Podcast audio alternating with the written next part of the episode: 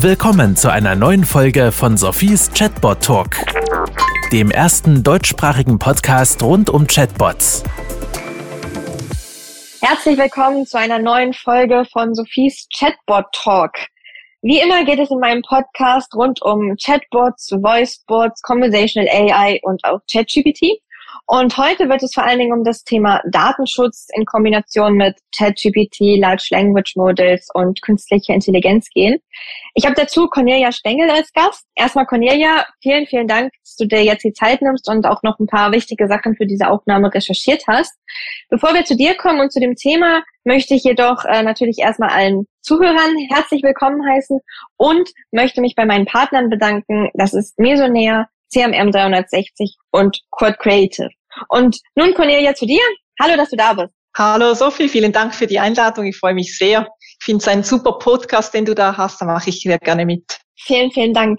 Vielleicht kannst du den Zuhörern ganz kurz sagen, was du eigentlich den ganzen Tag so machst, beziehungsweise was so deine Schwerpunkte als Anwältin sind. Ja, vielen Dank. Ich bin hauptberuflich eigentlich Rechtsanwältin für Finanzmarkt und Datenschutzrecht und Partnerin bei Keller Hals Garar mein Team arbeitet eigentlich hauptsächlich für Banken oder Versicherungen, große Finanzintermediäre, die Innovationsprojekte durchführen, sei es im Bereich neue Technologien oder auch einfach nur Digitalisierung, beispielsweise wenn es darum geht, Prozesse zu, zu verschlanken. Da sind immer die finanzmarktregulatorischen Bedingungen zu beachten und da helfen wir dabei. Sehr spannend. Ich habe dich zufällig an einem Event kennengelernt, wo es gerade um den Einsatz von ChatGPT in der Finanzwelt ging.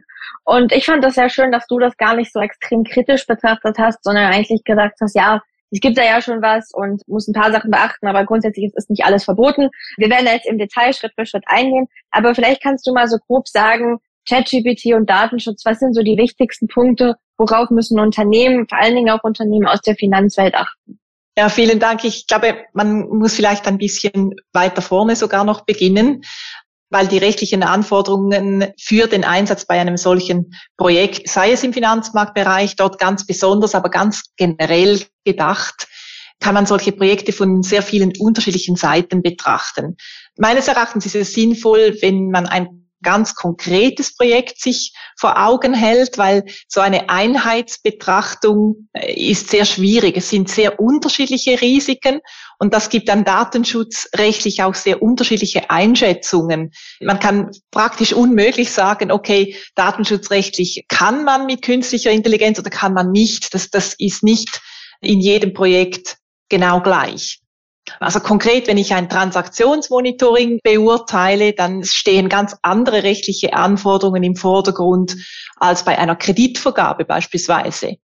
Auf der anderen Seite sind natürlich die datenschutzrechtlichen Grundlagen überall relevant. Und wenn wir jetzt dieses Interview sozusagen auf dem Datenschutz basierend durchführen, würde ich vorschlagen, dass wir einfach wie sozusagen vorne in einem Prozess beginnen und uns ein bisschen durcharbeiten.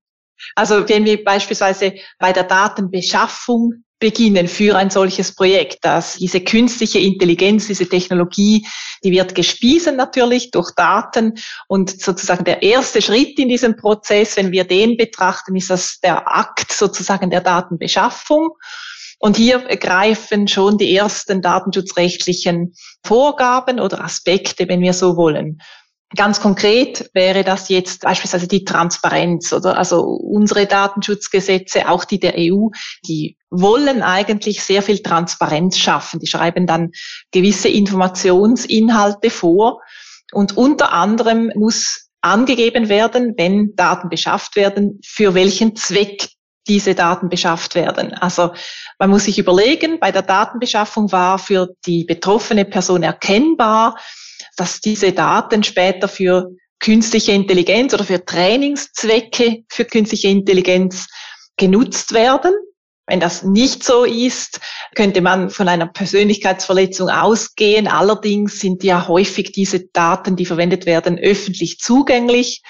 Und wenn die betroffene Person nicht einer Bearbeitung widersprochen hat, dann ist es trotzdem wieder problemlos zulässig. Also so muss man ein bisschen schauen. Das wäre jetzt ganz der Beginn sozusagen des Prozesses. Jetzt habe ich da gleich eine Zusatzfrage. Und also ich bin ja sehr stark im Chatbot-Umfeld und jetzt stellen wir uns vor, die Bank XY möchte einen Chatbot auf ihrer Webseite anbieten, der den Kunden die häufigsten Fragen beantwortet. Und genutzt wird das Large Language Model GPT. Muss da direkt schon im Chatbot dann für die Kunden angegeben werden, wo oder welche Daten verwendet werden, richtig? Also es muss immer derjenigen Person die Informationen zur Verfügung gestellt werden, deren Daten bearbeitet werden. Ich bin jetzt eher davon ausgegangen, dass wir von der Datenbeschaffung für das Training sprechen. Aber natürlich, mhm. wenn ein Chatbot auf einer Webseite aufgeschaltet wird und da eine Person ihre persönlichen Daten, also Name und so weiter eingibt, dann muss ihr klar sein, was mit diesen Daten danach passiert. Also was macht sozusagen dieser Chatbot mit diesen Informationen. Ja, das gilt dort auch. Okay, gut. Und dann geht es weiter. Das heißt, das erste Mal die Transparenz. Also wir müssen sehr klar machen, was gemacht wird und was vielleicht auch nicht gemacht wird. Und wie ist es jetzt, wenn wir so eine API wie die von GPT bzw. von OpenAI nutzen?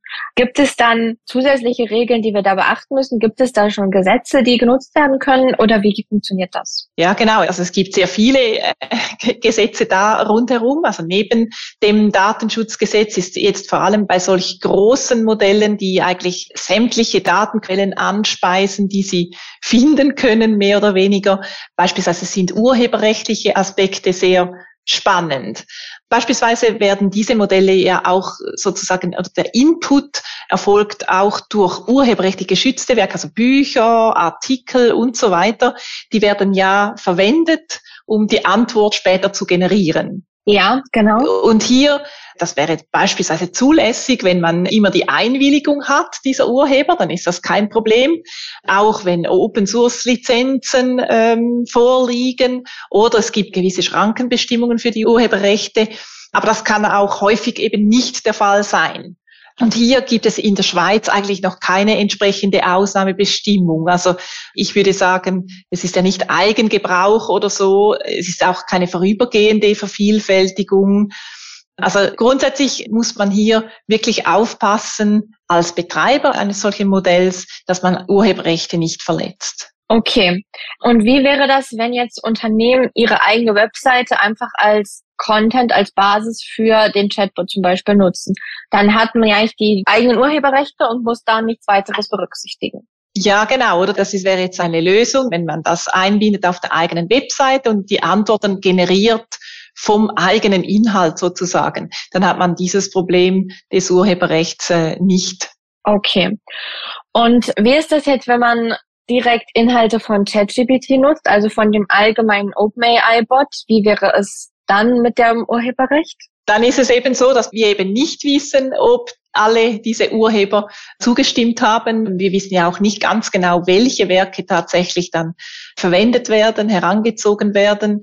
Beispielsweise gibt es ja Modelle, die die Quellen sehr genau schon angeben können. Mhm. Bei ChatGTP ist es das noch nicht so. Okay, das heißt, also nehmen wir nochmal dieses Bankenversicherungsbeispiel, die machen einen Bot und die haben eine direkte Anbindung an sogar ChatGPT, nutzen davon Informationen.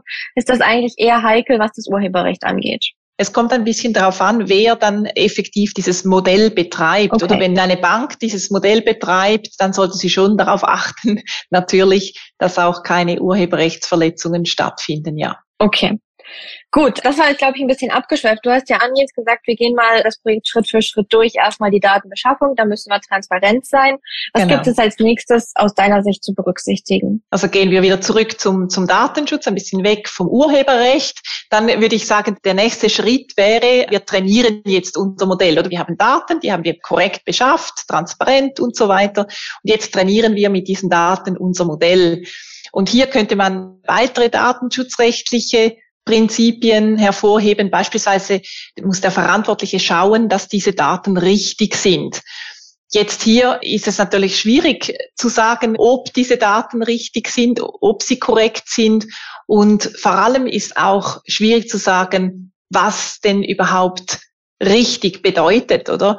Die Daten müssen in Bezug auf ihren Zweck richtig sein. Das heißt, wenn man beispielsweise bei ChatGTP da wird ja explizit auch erwähnt, dass unrichtige Antworten erfolgen können. Also es ist nicht so, dass die Antwort immer zwingend richtig sein muss und sonst wird Datenschutzgesetz verletzt. Mhm. Aber man muss schauen, dass man nicht einfach beliebig Datenquellen oder Daten bearbeitet, die nicht korrekt sind. Das ist ein datenschutzrechtlicher Grundsatz. Ein weiterer wäre beispielsweise die Verhältnismäßigkeit, Schutz vor Reidentifikation bei den bearbeiteten Daten, wenn das ohne Identifikation erfolgt. Dann ein weiter ganz wichtiger Punkt ist Datensicherheit. Also, dass die Daten der betroffenen Personen dann sicher gespeichert werden. Da gibt es sehr viele, wie soll ich sagen, so Unteranordnungen oder Unteraspekte des Datenschutzrechts, das man berücksichtigen sollte. Okay. Und nächste Frage dazu. Also du hast gesagt, da gibt es einige Punkte im Datenschutzrecht, die man berücksichtigen sollte. Jetzt fordern ja sehr viele in den Medien, in der Politik zum Teil, wir brauchen neue Gesetze, wir brauchen neue Regeln und so weiter und so fort. Ja, was ist denn jetzt? Du sagst, wir müssen einfach Gesetze berücksichtigen. Gibt es deiner Meinung nach schon genug Gesetze, die wir einfach wahren sollten? Oder müssen wirklich aus deiner Sicht erst noch neue Gesetze geschaffen werden? Ich habe mich hierzu schon ziemlich deutlich geäußert und ich stehe immer noch dahinter. Ich glaube, im Moment brauchen wir nicht so ein Gesetz, das künstliche Intelligenz regelt, so wie es beispielsweise die EU macht im Moment. Ich denke, das Schweizer Recht profitiert davon, dass wir sehr technologieneutral reguliert haben. Das heißt, es gibt Ziele, die vorgegeben sind, wobei der Gesetzgeber aber nicht vorgibt, wie dieses Ziel erreicht wird. Also es wird beispielsweise vorgeschrieben, dass Datensicherheit zu gewährleisten ist. Es wird vielleicht vorgeschrieben, dass etwas transparent gemacht werden muss. Aber wie das genau geschieht, mit welcher Technologie die Unternehmen diese Anforderungen durchsetzen oder äh, ermöglichen, das wird nicht vorgeschrieben. Und das ist ein großer Vorteil meines Erachtens, weil dadurch Innovation möglich ist. Also man kann neue Technologien, neue Prozesse erfinden, die das Ziel genauso gut erreichen wie die alten.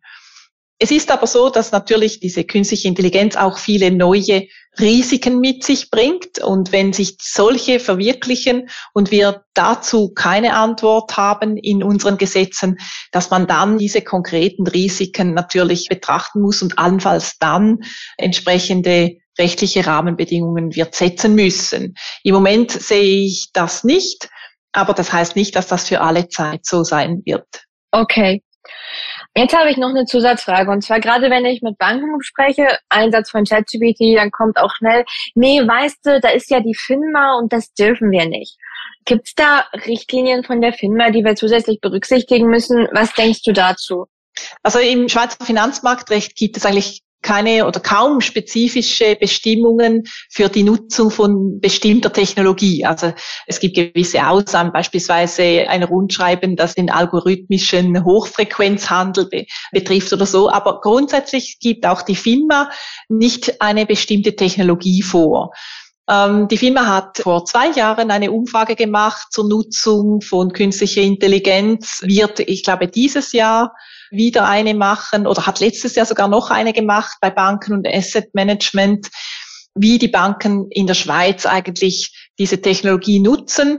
Er hat aber keine Richtlinien erlassen, wie beispielsweise die BaFin jetzt in Deutschland. Dort, äh, glaube ich, 2021 oder so, wurden Prinzipien für den Einsatz von Algorithmen in Entscheidungsprozessen herausgegeben. Das hat die Firma nicht gemacht. Sie hat aber letztes Jahr eine Fachstelle gegründet für künstliche Intelligenz.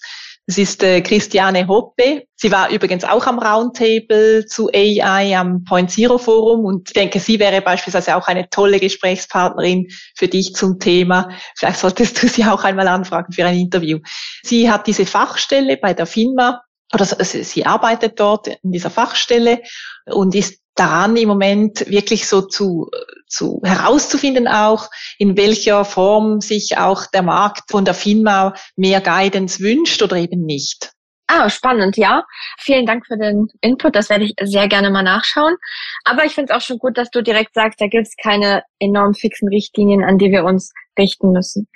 Seitens der Nicht für künstliche Intelligenz. Ja, ja genau. Okay, ja, nicht ja. für künstliche Intelligenz konkret. Oder wir haben natürlich, für jedes Projekt in diesem Bereich gibt es natürlich die ganz, äh, also sagen wir mal, gewöhnlichen Finanzmarktgesetze. Und die sind natürlich dann manchmal ein bisschen schwierig auf die neuen Technologien anwendbar. Also beispielsweise haben wir eben ein Gutachten geschrieben zum Einsatz von künstlicher Intelligenz bei einem Transaktionsmonitoring bei einer großen Schweizer Bank.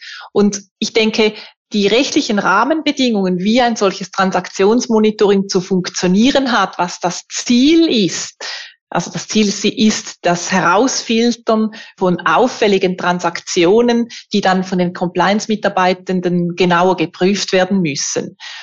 Und ob jetzt dieses Ziel mit einem regelbasierten System erfüllt wird oder eben mit einer künstlichen Intelligenz oder vielleicht mit einer Kombination von beidem, ist dem Gesetzgeber oder dem Gesetz am Schluss egal. Es muss einfach funktionieren. Und was vielleicht nicht ganz einfach ist, wenn man dann wirklich in die Tiefen geht und dann die Detailvorgaben anschaut, beispielsweise wie solche Treffer abzuarbeiten sind, dann muss man sich überlegen, ja, zählt denn so ein Flag, den eine künstliche Intelligenz gesetzt hat, als Treffer oder passiert das schon vorher, wenn nämlich die regelbasierte Maschine eine ungewöhnliche Transaktion feststellt und so weiter und so fort. Das sind dann so wirklich in den Tiefen muss man sich wirklich genau überlegen, wie die neue Technologie in den Rechtsrahmen reinpasst. Aber in meiner Erfahrung funktioniert das wirklich sehr gut. Sehr spannend. Vielen Dank noch für den direkten Praxiseinblick. Ich glaube, es hat sehr viel Licht heute nochmal ins Dunkle, ins Rechtliche gebracht und vielleicht auch ein paar Mythen aufgeklärt, weil ich habe immer so das Gefühl, Unternehmen verstecken sich dann auch schnell mal hinter dem Datenschutz, um vielleicht da als gar nicht großartig was machen zu müssen und einfach mal schnell zu sagen, nee, das ist nicht erlaubt und deshalb machen wir das nicht und dadurch eigentlich auch viele Chancen oder Möglichkeiten verpassen. Gibt es von deiner Seite aus noch irgendetwas, wo du denkst, okay, das müssen wir jetzt unbedingt noch berücksichtigen, das möchtest du unbedingt noch den Zuhörern mitgeben? Oder denkst du so, die wichtigsten Steps haben wir gesagt und dann, wie gesagt, natürlich muss man es individuell wahrscheinlich pro Use Case berücksichtigen? Ja, ich denke, die wichtigsten Steps haben wir abgedeckt. Was ich gerne mitgeben möchte, wäre so ganz generell in solchen Innovationsprojekten. Ich glaube, es braucht immer ein bisschen Mut. Es braucht Mut des Unternehmens, weil es ist immer etwas Neues und man muss sich damit auseinandersetzen. Es braucht eine gemeinsame Sprache, also die technisch orientierten Leute müssen mit den Business-Leuten sprechen und, und mit den Legal-Leuten und äh, dann meistens findet man einen Weg, wie es für alle funktioniert, wenn auch alle so ein Ziel vor Augen haben und das wirklich wollen. Vielen Dank. Ich glaube, das sind doch gute abschließende Worte, dass man sich da einfach mal gemeinsam an den Tisch setzen muss und dann vor allen Dingen es auch gemeinsam alle wollen müssen und nicht da irgendwelche Leute künstlich dagegen sind und dann deswegen vielleicht ja Regeln, Gesetze erfinden, die ähm, nicht, äh, die dagegen sprechen könnten. Ich fand sehr, sehr spannend. Ich danke dir erstmal für den allgemeinen Überblick und ja, liebe Zuhörer, wenn ihr jetzt das gerne weiter vertiefen wollen würdet oder das Gefühl habt, euer Projekt ist ein bisschen individueller, das muss man genauer anschauen, könnt ihr euch sicherlich auch an Cornelia wenden. Ihre Kontaktdaten sind auch in den Show Notes drinne. Und ansonsten danke ich dir ganz herzlich für die vielen Insights. Ich werde auch den Kontakt, den du mir genannt hast, nochmal angehen. Ich danke euch Zuhörern, dass ihr wieder zugehört habt und ich danke natürlich auch meinen Partnern Mesonair, Code Creative und CMM 360 und freue mich jetzt schon auf die nächste Aufnahme. Vielen Dank. Vielen Dank dir, Sophie. Das war Sophies Chatbot Talk. Kennst du schon Sophies Buch Digitale Freunde? Darin erfährst du alles darüber, wie Unternehmen Chatbots erfolgreich einsetzen können. Bestelle jetzt dein Exemplar auf Sophies Webseite www.100mark.ch.